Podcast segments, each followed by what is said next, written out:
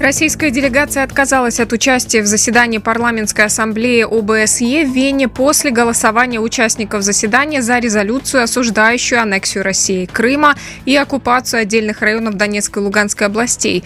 Глава делегации России в парламентских ассамблеях как ОБСЕ, так и Совета Европы Петр Толстой заявил, что его страна откажется от работы на международных площадках тех организаций, где в адрес России, цитирую, будет продолжаться хамство.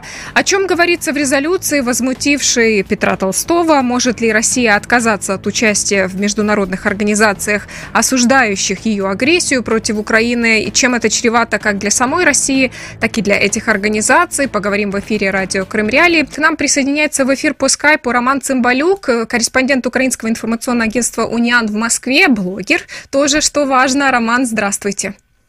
Добрый день. Э, вы, наверное, слушали, слышали, да, вот аргумент Петра Толстого, что, мол, мы, э, конечно, возможно, даже приостановим свое участие, но теперь в парламентской ассамблее ОБСЕ обеспокоены тем, что э, Россия не будет платить взносы. Как вы считаете, как, как будет дальше развиваться эта ситуация? Как показал опыт предыдущих лет, то для международных инстанций важны взносы России, да, судя по ситуации в ПАСЕ. Но вот вообще, как думаете, решится ли Россия на то, чтобы отказаться отказаться от площадок подобного рода? Ну, давайте так. Эта площадка парламентской ассамблеи ОБСЕ, она не является каким-то таким вот местом, а, где а, вот а, решаются жизневажные вопросы. Мне кажется, российская сторона в данном случае, во-первых, она передает тем самым привет Меркель и Макрону, которые в свое время вернули в 2019 году а, именно в, в ПАСЕ на Российскую Федерацию. И один из э, аргументов было это членские взносы и, э, как мы помним, э, вот этот важность диалога с Российской Федерацией, чтобы права человека в России выполнялись и исполнялись решения Европейского суда по правам человека кейс Навального, э, на который Россия наплевала э, в прямом смысле этого слова, это э, показал. То есть в 2019 году Европа прогнулась под Россию, и вот сейчас наши российские дикие соседи, они просто пытаются прощупать, э, где вот эта вот глубина падения, то есть до какого момента можно давить. Потому что э, если так-то размышлять, то э, вот, у них же тут такие дискуссии. Во-первых, они э, эту организацию, эту встречу вообще сравнивают с украинским Майданом, чтобы вы понимали и удивляется, почему Россия платит больше, чем Чехия, или почему Россия платит членские взносы больше, чем чем Украина.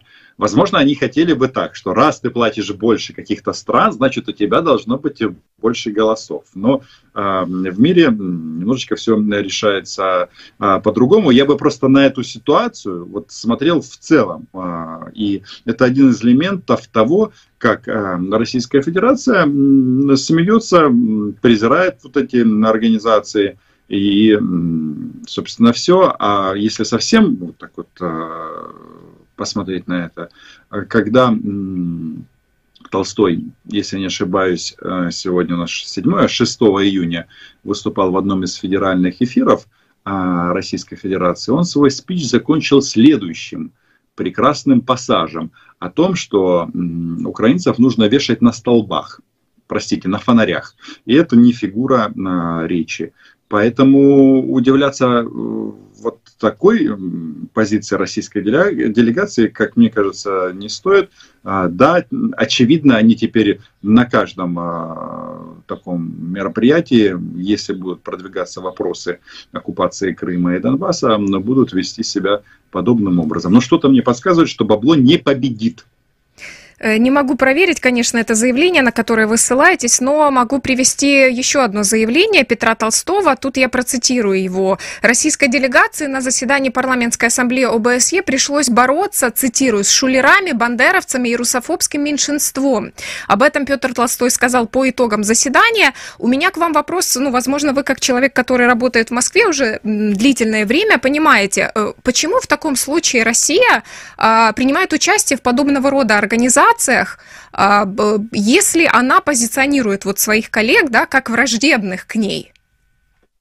Но, во-первых, они ищут э, площадки для диалога, и Павел Толстой же он об этом и говорил, что мы хотим диалога, просто мы хотим диалога, чтобы нас все слушали и записывали а, за нами. По-моему, это а, важно отметить. Э, Роман, вы тоже упоминали по поводу вот этого пространства для диалога, еще ссылаясь на историю с э, парламентской ассамблеей Совета Европы. Но, опять-таки, учитывая то, как Россия вела себя в ответ на подобные попытки наладить с ней диалог, примеров очень много за последние годы, э, как вы считаете, почему Запад продолжает демонстрировать готовность к этому диалогу, какие-то оставляет пространство для маневра? В чем чем здесь, возможно, мы или там я не понимаю, да, в чем, в чем секрет, почему так?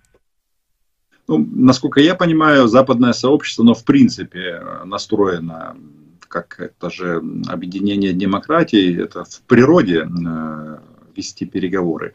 Но с другой стороны, когда ведутся переговоры, э, есть шанс на то, что молчат пушки. И это, наверное, второй аргумент. То есть э, насколько я понимаю, позиция э, тех же Меркель и Макрона, которых я вспоминал, они думают, что вот таким образом они э, втянут э, Российскую Федерацию в дискуссии, на что, что это к чему-то выйдет, и есть шанс, что это не приведет к конфронтации. Но опыт показывает, что с Россией современно это не работает.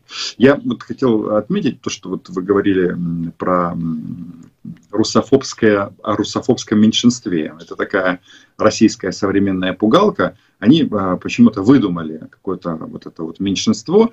А, но хотелось бы задаться простым математическим вопросом. Если а, это меньшинство, как говорят в России, принимает решение, то, очевидно, это не меньшинство. А, я думаю, что вы со мной а, согласитесь. Они здесь вот пытаются это все показать, что есть какие-то страны, вот бандеровцы.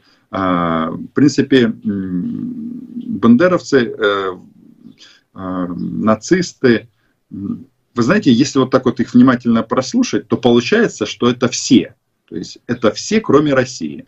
Но вот если одна большая страна называет всех э, соседей, европейские страны, опять же, вот я там анализирую заявления российских всяких деятелей на ток-шоу, там смысл э, такой, что э, еще немного и Гитлера, э, и Муссолини э, реабилитируют э, на европейском пространстве в целом.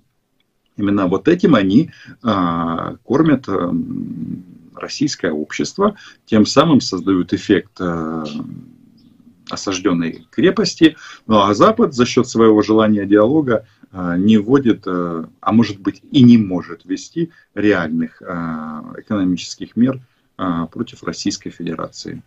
Поняла ваше мнение, спасибо, Роман. Роман Цымбалюк был с нами на скайп-связи. Вот вижу, что очень много людей в чате под нашей YouTube-трансляцией передают привет Роману Цымбалюку. Пишут, что смотрят его YouTube-канал, даже из Баку передают привет. Надеюсь, что Роман э, услышал это. Я